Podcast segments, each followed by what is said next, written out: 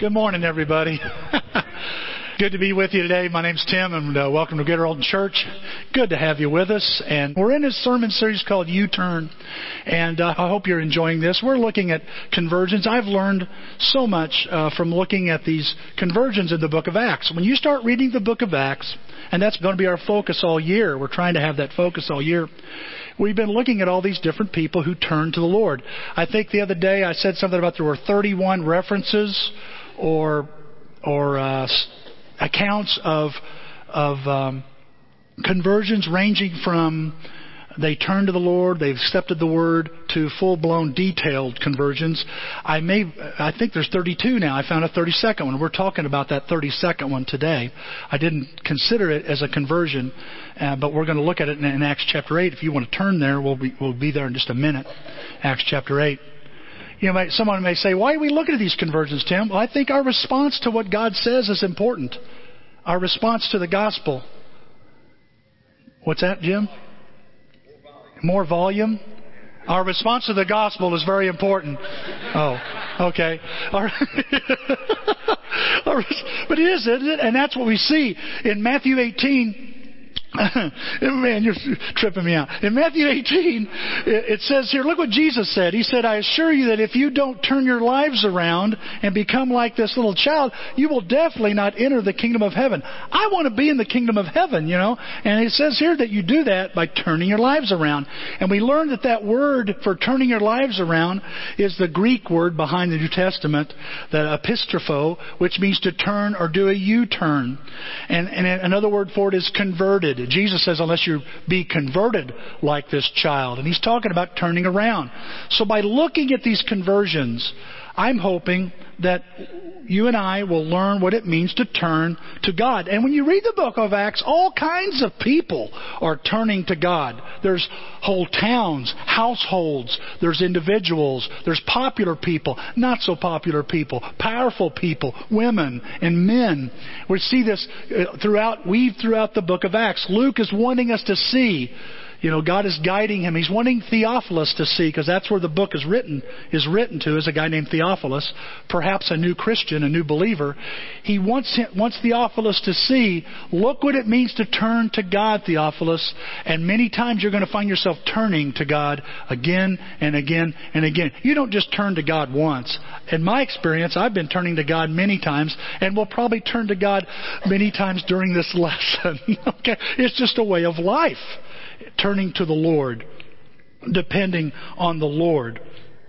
And I've noticed that while I'm reading these conversions, it talks about cities full of joy, people going home full of joy, they're eating in their home full of joy. You get the impression, wow, everything's just working out when you become a Christian. Everything's just wonderful, and it's like they lived happily ever after. Everything turns out fantastic, and you know that's not true, right? That not every time, that just because you turn to the Lord, yes, everything is good, everything's great, but there's times we make mistakes. One of the things I notice is that reading about the conversions, I'll have people come up to me or I'll study with somebody with the Bible and they'll say, uh, Tim, you know, what book would you recommend I read? I always say Book of John. It's very good. Or the Book of Mark, yeah. But sometimes I'll say, why don't you check out the conversions in Acts? And the reason I do that is because sometimes these conversions really speak to the person. They, they speak to everybody that's considering Christ. I know when I was considering Christ, and he says, You need to look at the Apostle Paul. Have you looked at his conversions in the book of Acts? I go, No. Why don't you read those? And so I begin to go to Acts chapter 9, and then you find him again in Acts, in, in Acts, in Acts 22, you know, different, different places. Uh, he refers to his conversion. And, and she said, I remember Denise saying, So what have you learned as you've looked at that conversion? Because I, con- I compared my conversion. I considered myself to be a Christian. I was definitely religious. I went to church every Sunday. Come on. You know? And I gave a little money, a quarter or two, but I gave a little money. And, I, you know, you could count on me for that. And I even taught a Sunday school class. So I'm, I'm in. And she goes, What did you notice? Well, I noticed he's Jewish. Yeah. But his sins need washed away. Yeah, what, what do you realize? That you can be religious and be lost. And, oh my. Are you saying I could be religious and yet be lost? what about it, Tim? And you know that that looking at the conversion of the apostle Paul helped me so much to learn how to turn to God. But I've also had some people ask me questions like this. What if I sin after I become a Christian? You ever asked that question or had somebody ask you that? What if I blow it after I become a Christian? I mean, you know, they got this idea, or maybe you've had that idea that you, you can't get out of line. You know, once you become a Christian and you get baptized, that's serious stuff. And if I sin, that must mean uh, that I'm not serious about Christ. No, it just means you're human like everyone else. It's, you could be serious and still be sinner. I'm a sinner and I'm serious about following Christ, and I sin. And, and in this conversion about Simon the sorcerer, I've never thought of it as a conversion. In fact, in my little list of um, conversions I've got in my Bible, the 31 references I have, I carry with me, uh, I didn't list him. I didn't list him as a, as a conversion. I listed all the other Samaritans, but I didn't list him. Because I've always thought, well, he's a he's a fake Christian. He wasn't a real Christian. He had fake faith. He was a charlatan. He's a flim flam man. You know, he's he's not really for real. And then as a, as you closely start a closer look at Scripture, you find that that uh, may not be the case here.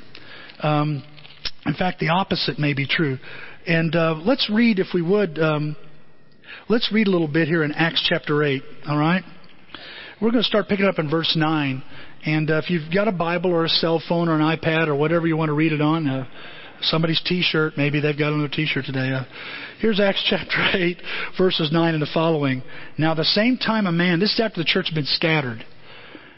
Now, for some time, a man named Simon had practiced sorcery in the city and amazed all the people of Samaria. He boasted that he was someone great, and all the people, both high and low, gave him their attention and exclaimed, This man is the divine power known as the great power. They followed him because he had amazed them for a long time with his magic. But when they believed Philip as he preached the good news of the kingdom of God, in the name of Jesus Christ, they were baptized, both men and women. Simon himself was believed and was baptized, and he followed Philip everywhere, astonished by the great signs and miracles he saw. When the apostles in Jerusalem heard that Samaria had accepted the word of God, they, went, they sent Peter and John to them. When they arrived, they prayed for them that they might receive the Holy Spirit because the Holy Spirit had not yet come upon any of them. They had simply been baptized into the name of the Lord Jesus. Then Peter and John placed their hands on them and they received the Holy Spirit. When Simon saw that the Spirit was given by the laying on of the apostles' hands, he offered them money and said, Give me also this ability to, that everyone on whom I lay my hands may receive the Holy Spirit. Peter answered, May your money perish with you because you thought you could buy the gift of God with money. You have no part or share in this ministry because your heart is not right before God. Repent of your wickedness and pray to the Lord. Perhaps He'll forgive you for having such a thought in your heart. For I can see you're full of bitterness and captive to sin. Then Simon answered, Pray to the Lord for me so that nothing you have said might happen to me. Know, this is a conversion that's very interesting because a lot of people, there's a lot of people out there that think that this was not a real conversion. I happen to not be one of them. Uh, if you if you look at this, notice it says here uh, in Acts 13 up on the screen here, Simon himself believed and was baptized, and he followed Philip everywhere, astonished by the great signs and miracles he saw. It says that he believed and was baptized. Now look what Jesus said in Mark 16. He made this promise in Mark 16. Whoever believes and is baptized will be saved. So is Simon saved? I think he is. I think he is. And, and, and again, he appears like any new believer too. He's so astonished and so excited. He's following the guy who taught him and trying to learn. But he's also amazed at the guy and what he can do with those signs and those miracles. But you can't ignore something that's happening. Something isn't right with Simon. You guys ever made a wrong turn on a road? You're traveling my brother isn't here. There's, a, there's several guys that are down at uh, a cave in southern Illinois. Um, Rock House is what they call it. They went last year. A bunch of them did, and they they hike just about a mile in, and uh, then and what's that? Is it two miles? Uh, the GPS says uh, three thousand feet. Well, it's because you got lost. You guys got lost. They did. They, that's what happened. That's what I heard last year. Uh, a, a one-hour hike turned into a much longer deal, and uh, a bunch of them are down there right now. And if my brother were here, you know what he'd say? Yeah, tell him about Gato. Gato. I hate it. That story. Mm. It sets my teeth on edge when I think about it. I get get just nauseous thinking about Gato. My brothers and I, we were out traveling, if you remember one time. We are all in our 50s. We're celebrating. Let's do a Thelma Louise and Larry trip. So we all get in my truck with a pop-up camper and we head west. Uh, go west, young man. And so we go west and we go see my mother. Our plan is to go to Grand Canyon. That falls through. So and we're leaving Sierra Vista, Arizona and heading back and we're trying to find a place to camp. It's starting to get dark. It's getting late in the afternoon. I'm tired.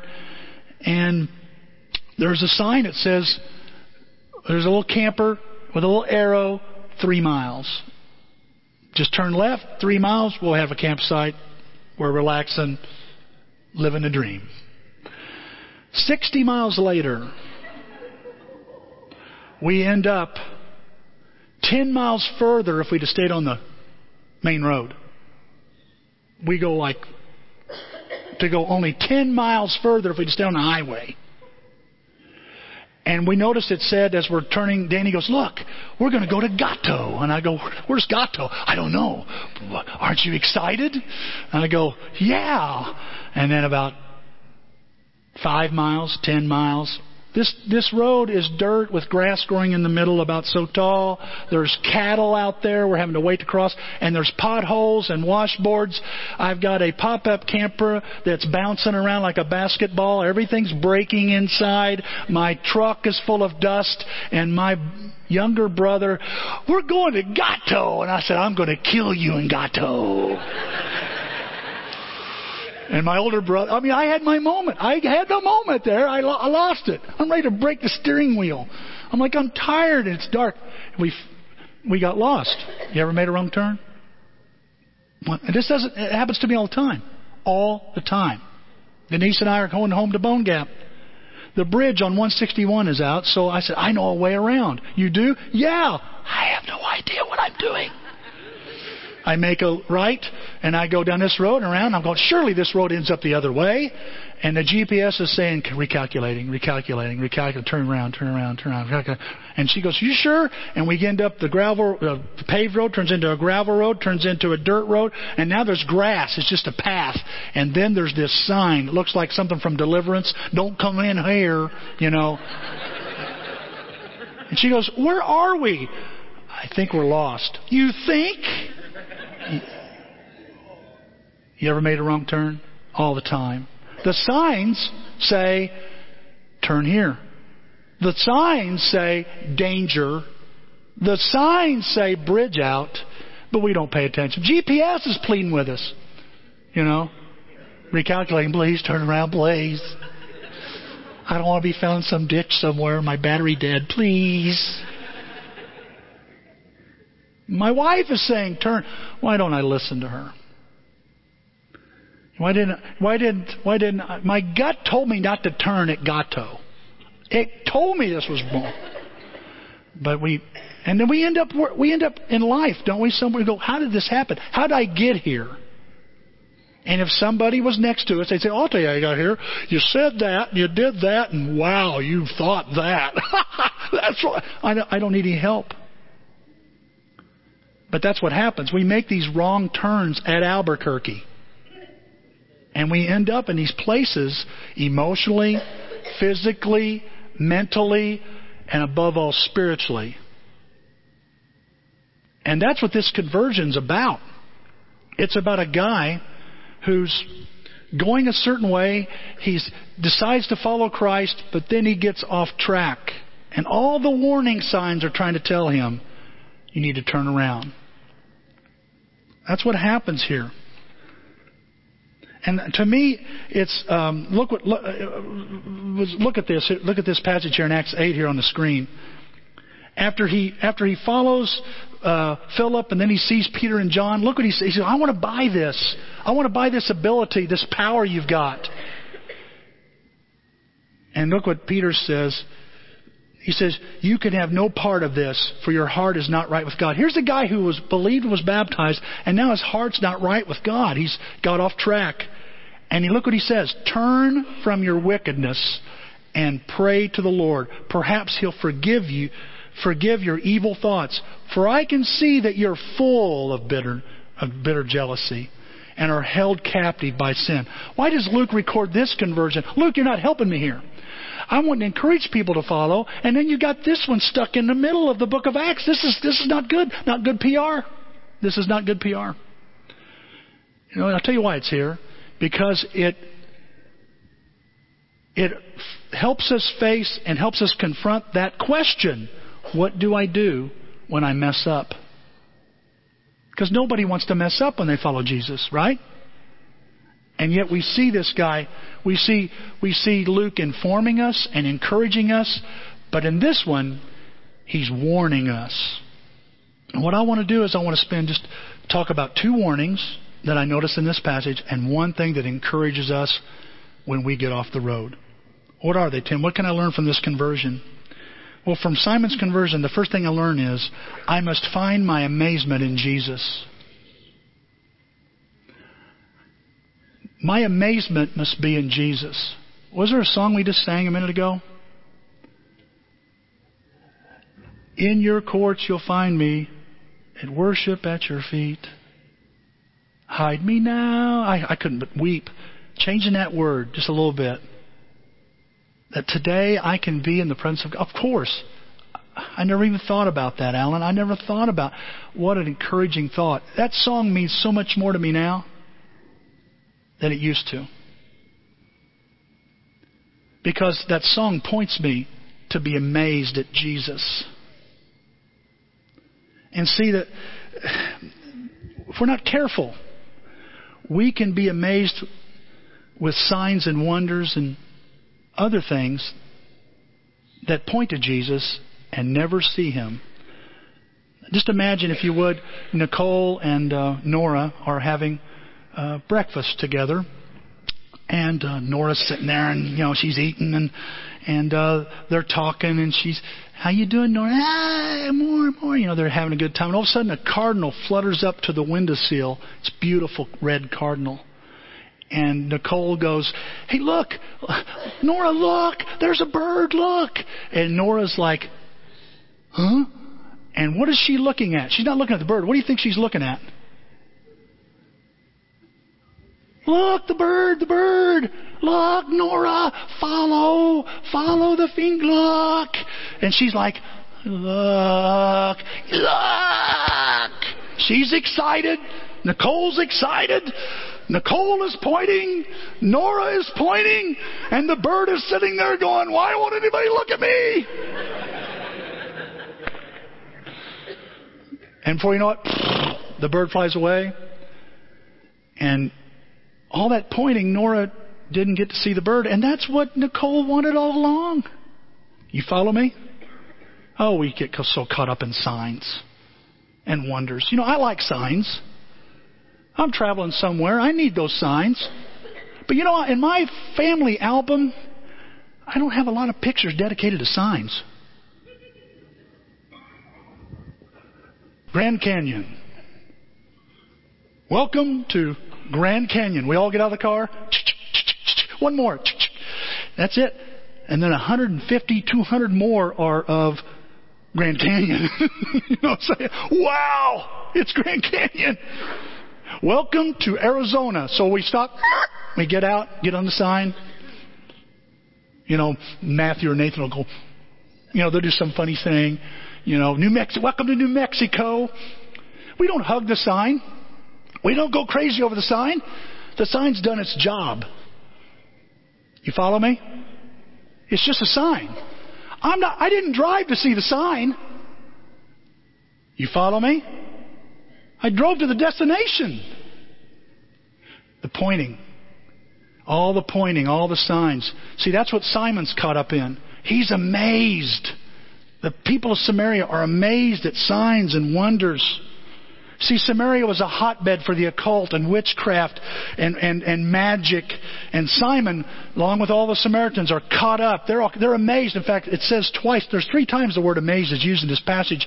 And two of them refer to the Samaritans who are amazed at Simon and the amazing things he did. They gave their, their attention to him because he was, a, he was called the great power. In fact, he bragged about it. I got the best show on the strip. Well, then this other guy shows up. Have you seen the new guy? What? This new guy. The new show in town? What's the, what are you talking about? This guy named Philip. Well, what's he do? Well, he, he's doing some stuff I've never seen before. Simon, you ought to come see him. Well, I am interested in seeing this guy. And he's sitting there and watching, and all of a sudden he goes, Oh my. Oh wow. How did he do that? I wonder how he did that. And now he's amazed. He's caught up in the amazement. Look what it says here in Acts 8 verse 6. When the crowds heard Philip and saw the signs he performed, Notice what it says. They all paid close attention to what he said. He pointed, and they didn't look at the pointing, they looked at what he was pointing at. And look at this in Acts 8, verse 12. When they believed Philip as he proclaimed, in other words, what did he say? He proclaimed the good news of the kingdom of God and the name of Jesus Christ. They were baptized, both men and women. What did he talk about? When he got their attention, he said, I want to talk to you about how it is in the kingdom, and I want to talk to you about Jesus. And because of that, they, they believed and were baptized, both men and women. Even Simon, look, verse 13. Then Simon himself believed and was baptized. But notice what happens. He began following Philip everywhere he went, and he was amazed, astonished by the signs and great miracles Philip performed. You see, Solomon, for a long time, amazed the, this town in Samaria. But there was a new show in town, and it was amazing. Made what he looked like, like, you know, card tricks or something. Nothing compared to what Philip was doing. It kind of reminds you of Moses when he's before the sorcerers of Egypt. Remember how they would they could do some of his tricks, but they couldn't do them all, could they? They went, "Hey, this Moses guy's pretty good." Well, where's he getting this? See, what, God's power is so much more superior and impressive than man's power. What you and I can do on our own with some wires and some lighting, God can do without all that. He's amazing. And so Simon is following Philip everywhere. And I think it's, notice, that's what I noticed a little transition here. He's, he's amazed. It's like the other people that were baptized, that were believing baptized, they're not the focus anymore. Luke turns his attention over to this guy. He notices he sticks out like a sore thumb. Something's going on with Simon. And what's going on is he's getting caught up in the sign and he's not seeing the bird. He's getting all excited about the sign, the wonders. Philip, how do you do that? I want to be like you. I want to be able to do what you do. He's forgetting it's about Jesus. And guys, when we get caught up in signs, sometimes, if we're not careful, we get so caught up in signs, these things. You ever seen one of those signs at a rest or a restaurant that has a finger pointing restroom here? You know, we have those signs everywhere. We get so caught up in sometimes these signs before us that we're, we're, we stop short of being amazed at what they point to. Simon had difficulty seeing Jesus because he was stuck on the sign, captivated by the signs. See, there's a lot of different signs. They're not just miracles that we can get all caught up in. There's other signs. If we're not careful, we get so caught up in, and this is a warning for us. It's a warning for you and I to really make sure we reserve our amazement for what the sign is pointing to. What are you talking about, Tim? Well, I'm saying sometimes sermons can be a sign, retreats can be a sign, a movie can be a sign, um, some music can be a sign. These are all good signs. Well, I'm not saying they're bad. Good signs do their job. Follow me so far? People can be a sign. Amen. Ministries can be a sign. Amazing ministry. Amazing charismatic person. Amazing guy or amazing girl. Amazing moment. Emotional moment. I had an amazing moment during the Lord's Supper. I kid you not. I sat there and wept thinking about, just thinking about today, Lord, you'll find me at worship at your feet. I don't have to wait. I can have that today. What a moment. But guys, so often if we're not careful, these signs, we, they don't get us any further closer to Christ. And that's what a sign's supposed to do. Get us closer to the destination. What do you mean, Tim? I'm saying like, wasn't that a good sermon? Yeah, it was great. But that's about it. We don't go any deeper than it was well presented. or whatever presented. Or, or what a retreat. How many of us have binders from retreats from years? I got them. That old little shelf of them. Almost two shelves of them. I never go back to them. You say, well, Tim, you know, you know, that, that, that, that's normal. I'm saying to you is that sometimes we can get so caught up in, wasn't that a nice movie? And yeah, really nice, but it never, I can be impressed without God making an impression. That's what I'm talking about. And this is a warning for us that it's really about Jesus. It's not about not about all the signs. They're good. But what do they point to? There's where my amazement needs to be. I'm reading a book called Replenish, and there's a chapter in there that uh, when I first saw it, I didn't like it. It said, Ministry is not your life. And I went, Well, I already got a problem with this author. So I get my pencil out, and I'm getting ready to knock out that knot. Because ministry is your life. I'm getting ready, and for some reason I go, Wait a minute, maybe I should read the chapter. So I opened a chapter up and I start reading it. And within five or six lines, he brings up a passage in Colossians 3 that says, And when Christ, your life, appears, I went, Oh, who's my life? Is ministry my life? Christ is my life. Christ, Jesus must be, I should be amazed at Him. Not not determine whether I get something, whether the church is, uh, or, or my group or my experience of Christ, it comes from, you know, determine it by how good was it or how well presented or, or how big it was. We had all kinds of people at this event. That's wonderful, but you can be impressed with the event and never be impressed with Christ. We had all kinds of people playing basketball. That's fantastic. But what was it really about? We had a good time. I like wings. I get, I get satisfied with the sign. You think about that for a minute. Let that dwell on. I want, I want you to think about it this week. Do you find yourself looking for and getting all excited about a sign? And I, and I understand that they can be exciting. But are, but are you excited about what the sign points to? Look at this passage here um, in, in Psalms 40. He, he has given me a new song to sing, a hymn of praise to our God. Many will see what He's done and be amazed. And that's true. God does amazing things. But look what the results are. What are the results, church? They will put their trust in the Lord. That's what they'll be amazed with. Not just what He's done, but who He is.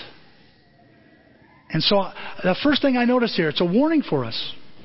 When we're studying these passages like this, this, this one here is warning me, Tim, is your amazement in Christ or is it in some sign? Because if you, if, you, if you get caught up in the signs, you're going to miss the bird. You're going to miss the whole point. See, Simon missed, he could not see his sin.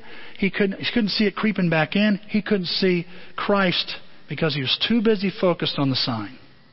Number two, becoming a Christian, becoming a Christian is not about what I can get. That's the second thing. That's the second warning I notice. I notice something about Simon. His motives are starting to change. His strategy begins to change. It seems like he's slipping back into his old habits. Oh, what's his old habit? What's he slipping into? Well, it's, it's becoming what can I get? So you, you're either a consumer or a contributor in the kingdom of God? You're either a consumer or a contributor. Which one do you think you are most of the time? Is it about what I can get?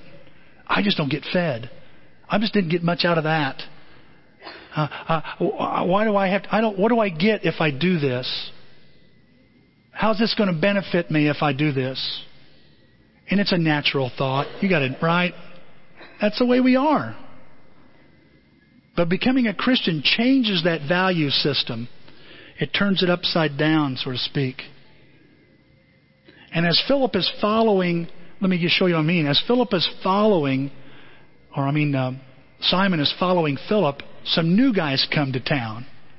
Up here on the screen, let's read here. Notice this. When the, when the apostles at Jerusalem heard that Samaria had accepted the word of God, they sent Peter and John to Samaria. Those are like the rock stars of the apostles. The two big guys. Like there's Peter, James, and John. They sent two of them. Wow, you can just imagine. Look at this. And so they're coming into town, and when they arrived, they prayed for the new believers there that they might receive the Holy Spirit, because the Holy Spirit had not yet come upon any of them. They had simply been baptized in the name of the Lord Jesus.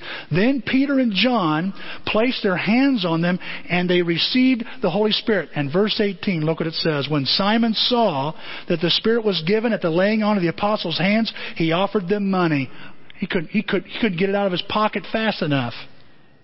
And he says, Give me also this ability so that everyone on whom I lay my hands may receive the Holy Spirit. I got a question. What happened to Philip? What happened to him? He was following Philip. Simon was following Philip everywhere. Everywhere he went. He got dropped like a hot potato. There's two guys. Why? Because Simon's caught up in what can I get? And he realized Philip couldn't give him what the apostles could. By the way, incidentally, you're going to notice here, Philip could not give them the Holy Spirit, but the apostles could. There's a lot of people today running around putting their hands on people saying receive the Holy Spirit. They're not apostles. Figure it out. Philip wasn't an apostle. Only the apostles could do that. Are there any apostles today? I think they all died. And so here's this guy, he's all caught up in caught up in Peter and John. And he wants he wants something. Something for him. He wants that ability. And he goes, How much? And he's got his wallet out. You see, Simon's not interested in this in this uh, this power or this ability that the apostles have so he can benefit the kingdom of God or for God's purpose. This is for his purpose, his personal profit. He's going to make money from this. He's thinking about how this could really help him. And notice he's, he gladly will pay whatever it takes to get it. This says something about him. In fact, it says something about you and me. That what I'm willing to sacrifice for says a lot about where I stand with God. What I'm willing to sacrifice for says a lot about my values, a lot about my priorities. We need so much money to help some people. Oh, really? Okay. And uh, what's in it for me? What do I get out of that? You know, see, I'll gladly sacrifice money for a home, for a car, for all kinds of stuff for me. I'll gladly, listen, I know it's quiet, but listen, don't be turned off yet. I gladly will sacrifice my time for what I want. I will go without sleep to see my grandson. But will I go without sleep to serve the Lord? Why hasn't seen your grandson serve the Lord? See how, see how we do this? We try to paint something over it and that's self that's really selfish and say, oh, that's godly too, isn't that? That's good enough. Really? It says so much about me.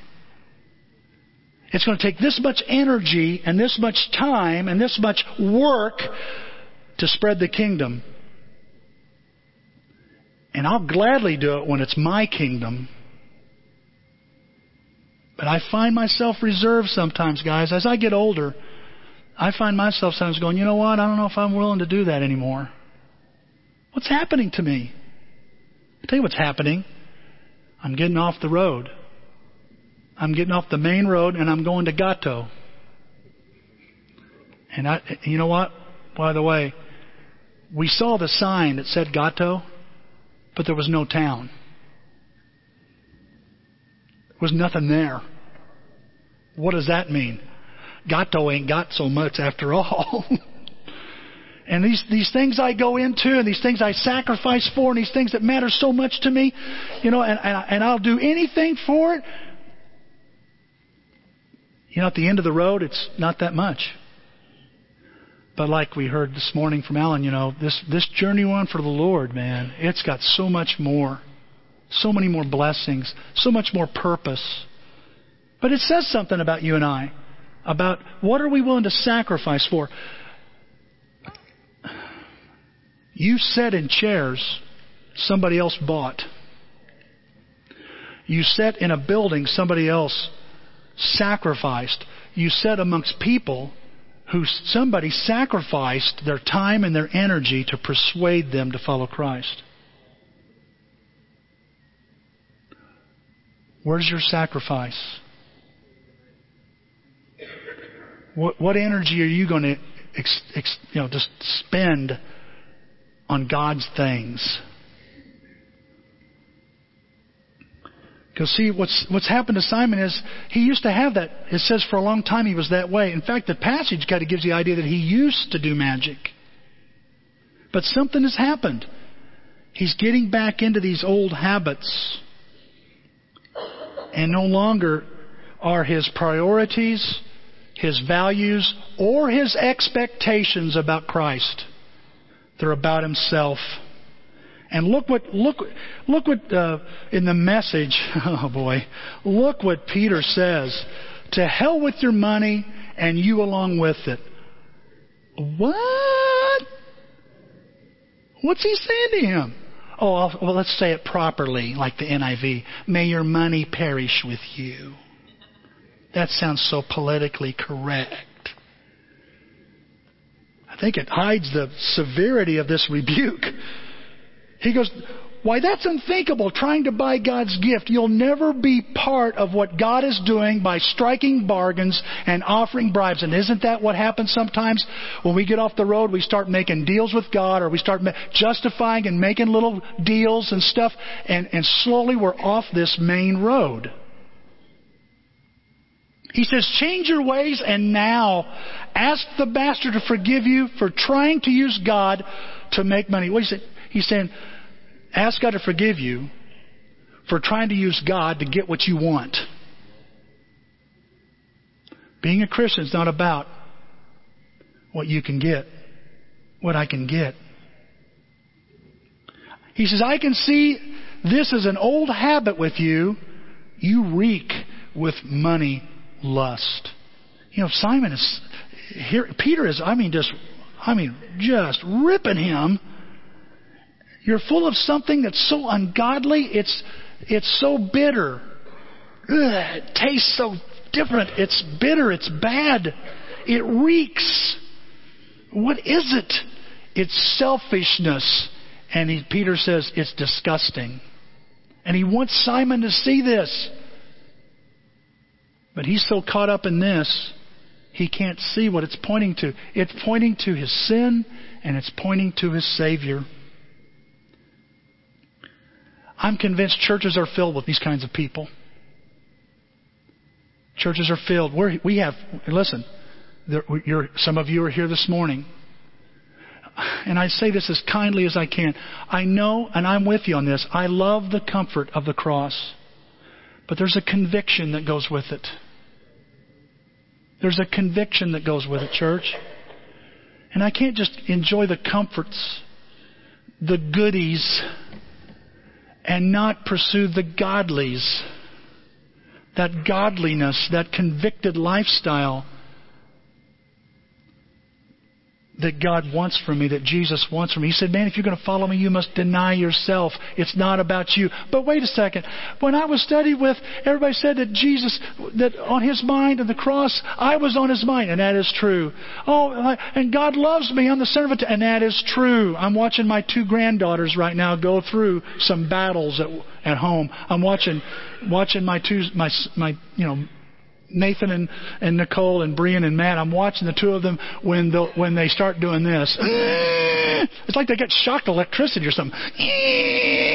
And I watch them go, oh, what do we do? We're going to have to handle this. You know, what is it? Well, see, they've been, these kids have been so used to having been fed and took care of and everything, right? That they're so, it's about me, it's about me. And now that's, there's a collision course. They're learning, no, it's not all about you. And see, that's what's happening in this, in this, in this passage. The spiritual world's colliding with the physical world. The Holy Spirit is colliding with the desire, the selfish desire of Simon, and they're fighting it out to the death. And you have that battle going on inside you as every bit as much as I do, and every bit as much as Simon. And, and we have to, we have to see that sooner or later, I've got to, I've got to, yes, Jesus would say, Tim, you are on my mind. You are my, you're the apple of my eye. You are so significant. I think of you all the time. And I'd like you to think about me like that. I'll think about you. You think about me. Think about others. Because you were not the only person on my mind. It was your family and your friends, and Lord knows all the others that you don't even know. This, what's in it for me? Jesus talked about this. He warned us about this in the parable of the soils. Look what he says in Mark 4. The thorny ground represents the hearts of people who listen to the good news and receive it. Does that sound like somebody who became a Christian? It sounds like it to me. They're thorny, though. What happens? Well, all too quickly, and we don't know how quick. What was the time frame between the apostles hearing about the Samaritans becoming Christians and they get there? Was it a few weeks, a few months? This is before Twitter and all that. But it was enough time passed, Simon got caught up in his old habits again. And it, sa- it, says here that, but all too quickly, the attractions of this world, the delights of wealth, the search for success, and the lure of nice things come in and crowd out God's message from their hearts so that no crop is produced. And guys, I, I, I just want to say to you, church, we, this what's in it for me attitude, we've got to address, each of us. If the service is the right length, it's as simple as that or as complicated as, so I have to go pick them up? They need a ride? And I've got to get out of bed a little earlier. I was up late last night watching movies. You know, it's Saturday night. Woohoo! Does it mean? Does it mean? So I'm. You're telling me it's. I could get hurt having dialogue with this person. I could get hurt for letting this person jump all. It's not about me. It's not about me. Not anymore. What's crowding your what's crowding the message, the bird out of your heart? The Christ. Is it success? Your search for success?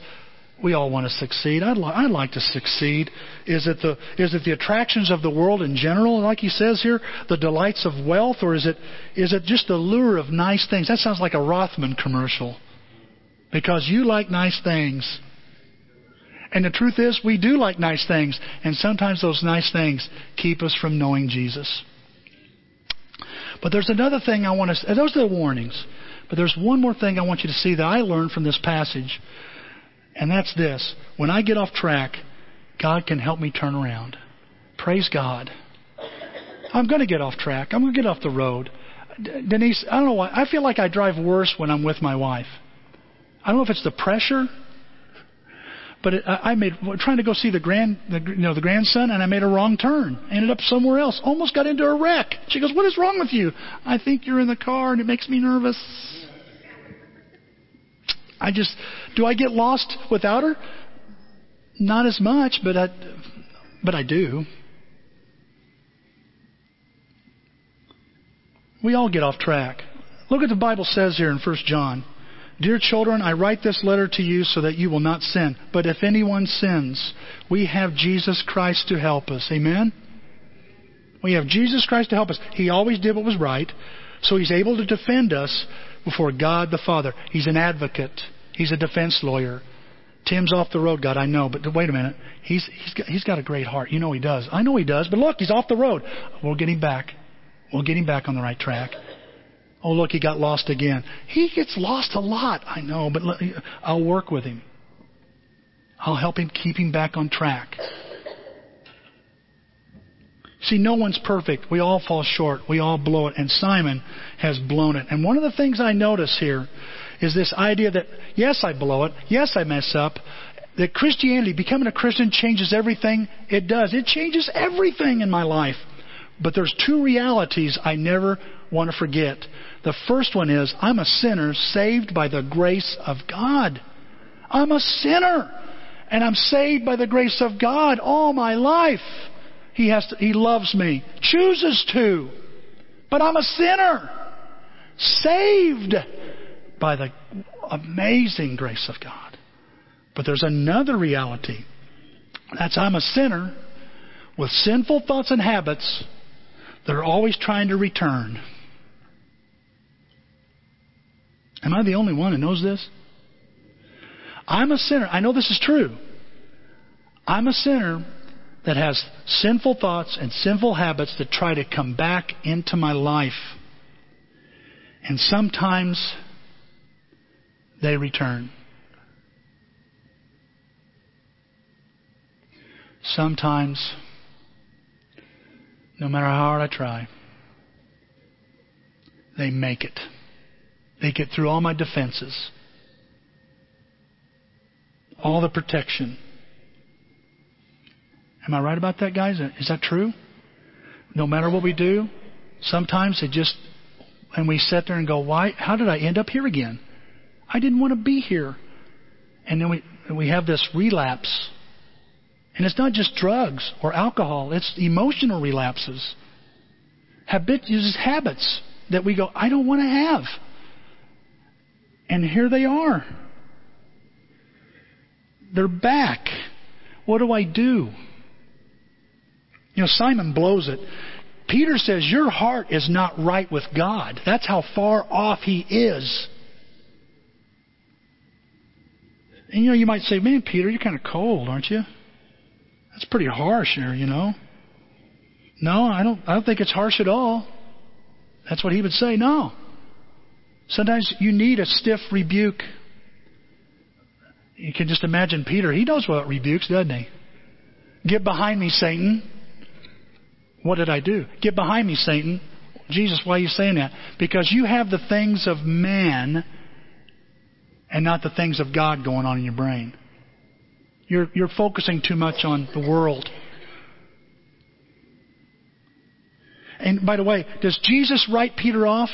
Hey, Peter, before the day's over, you're going to deny me. Before the morning, before the rooster crows, you're going to deny me three times. Never! You will. And he does. And the rooster crows, and he hangs his head and weeps bitterly. Well, you can't even find Peter during the resurrection. Where'd he go? He's out just, I'm, I'm, I'm so far off. I'm such a loser. And finally, Jesus says, Tell all the disciples and Peter to meet me here. And they meet. And what's, what's Jesus do? Peter, do you love me? Oh, yeah, I love you. Oh, you, you sure you love me? Yeah, I love you. I love you with all my heart. Really? You just see Peter going, Yes. Yes, you know, Lord. Only you know, but yes. And what's, what's Peter experienced from that, from that moment where he got off the road? Jesus did not give up on him. And he does not give up on Simon. And God will not give up on you. You get off the road, you get back on. You make a mistake, God's going to help you with that. You get into some heavy, deep stuff, God is going to help you get out of that heavy, deep stuff. Look what he says to, to Simon. You know, Peter knows the road to recovery, and look what he says. Repent of this wickedness and pray to God, pray the Lord, in the hope that he may forgive you for having such a thought in your heart. For I see you are full of bitterness. Now, there's some people that wonder about this. There's some scholars and there's some commentators that say, that maybe Peter is saying you're going to be full of this. You're going to be captive to sin if you don't change. I'm not sure. All I know is what I see in this particular translation, and NIV ain't bad, says, For I see that you are full of bitterness and captive sin. In other words, he is way off where he needs to be. And by the way, he's not too far gone, is what I'm trying to say. Because then Simon says, Pray to the Lord for me so that nothing you have said may happen to me. He tells Peter, Peter tells Simon, there's two things you do when you sin after you've become a Christian, when you blow it, when you get off the road, when you ignore all the warning signs. Here's what you do. You repent, you turn to God, and you pray. Repentance, folks, is a way of life. It is a way of life. You're going to repent over and over and over again. If you're thinking, oh, I must be awful because I'm having to repent of this all the time. Well, I must not be true repentance because I'm having to repent of it again. Really? I think you got a blank blank check on that, repenting. It's like, okay, you've used up your 100 repentance. Repents. Sorry, no more for you. That doesn't work that way. It's a way of life. So when you get off track, you simply turn around, listen to the Lord, and turn around. In Proverbs 28:13, this is not in your notes or on PowerPoint, but it's in your Bible. It says this: Whoever admits your, their sins and forsakes them, in other words, leaves them, turns from them, they get another chance. Repentance is the key to that. Look what it says in Ezekiel here. As sure as I am the living God, I take no pleasure from the death of the wicked. I want the wicked to change their ways and live. Turn your life around. Reverse your evil ways. Why die, Israel? And notice he's talking to his people. He's talking to his people. We're his people. And sometimes we just need to turn and reverse our evil ways. And when we do, that's the road back.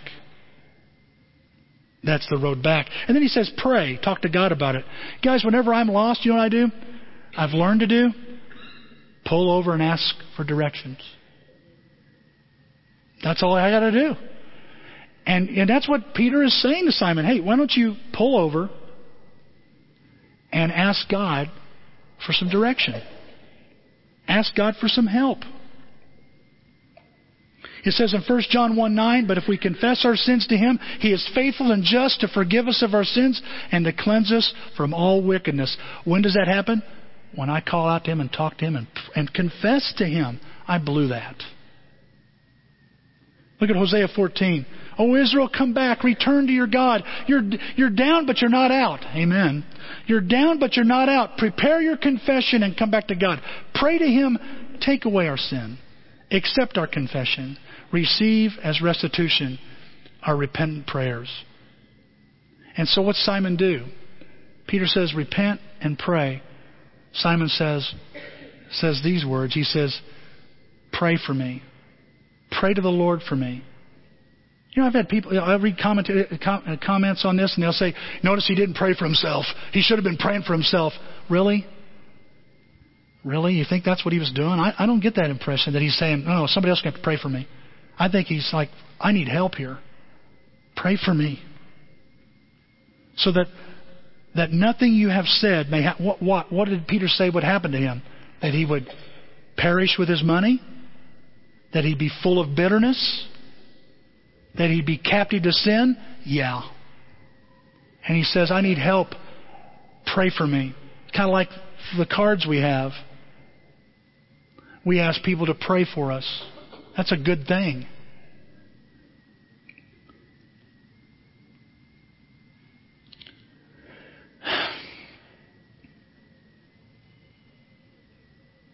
No one knows what happens after that. Luke leaves it blank. He leaves it blank. Well, what happened to Simon?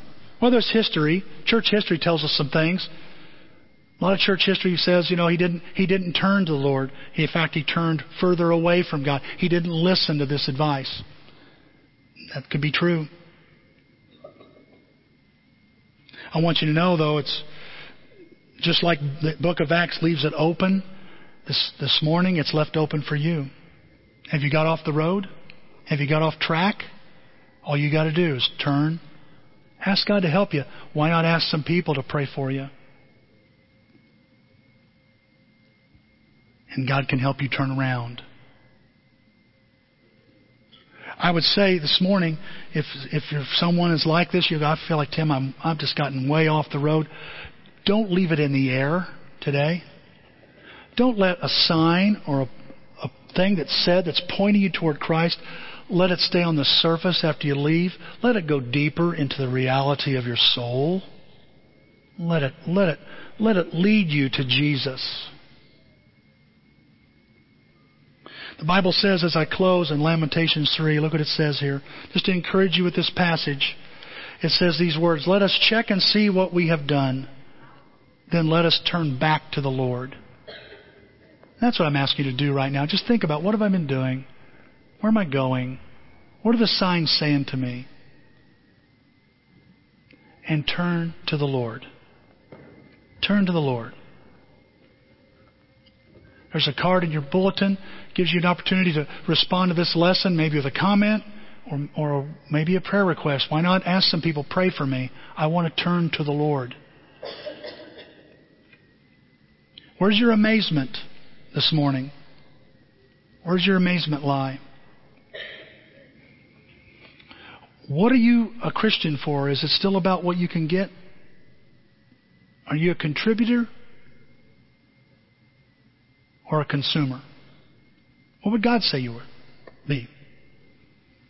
We'll give you a few moments here. We're going to sing a song, give you a chance to fill out this card, and um, then we'll sing another song and take up the cards as, as well as our weekly contribution. May God bless you as you turn more and more to God. Let's pray. Father, thank you for this morning, Lord. Thank you for um, stories like this in the Bible, Lord. When I think about conversions, I don't think about this one. I don't think about Simon the sorcerer. Boy, Father, I tell you what, he's got my attention today. He's got our attention right now. Oh God, would you help us find our amazement in you, in your Son Jesus? Help us not miss the bird, to miss you, your son, as you're trying to point, as you use people and places and experiences and emotions and all kinds of things, Father. Help us not just get so focused on that we forget what it's all about. Lord, have I become a person that, that that's strategizing and planning and and deciding what I do based on what is in it for me? Am I becoming that? I don't want to be that. You know, Greater Alton, it seems like we're becoming more. Are we becoming that? Are we going to become a church that's just all about me? Oh, God, help us.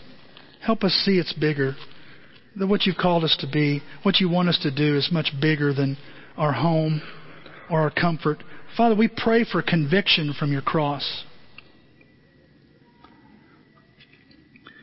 And Father, for some of us here who we're just off track right now, Father, I pray, help them get back on track. Help me, Father, when I'm off to get back, to turn around.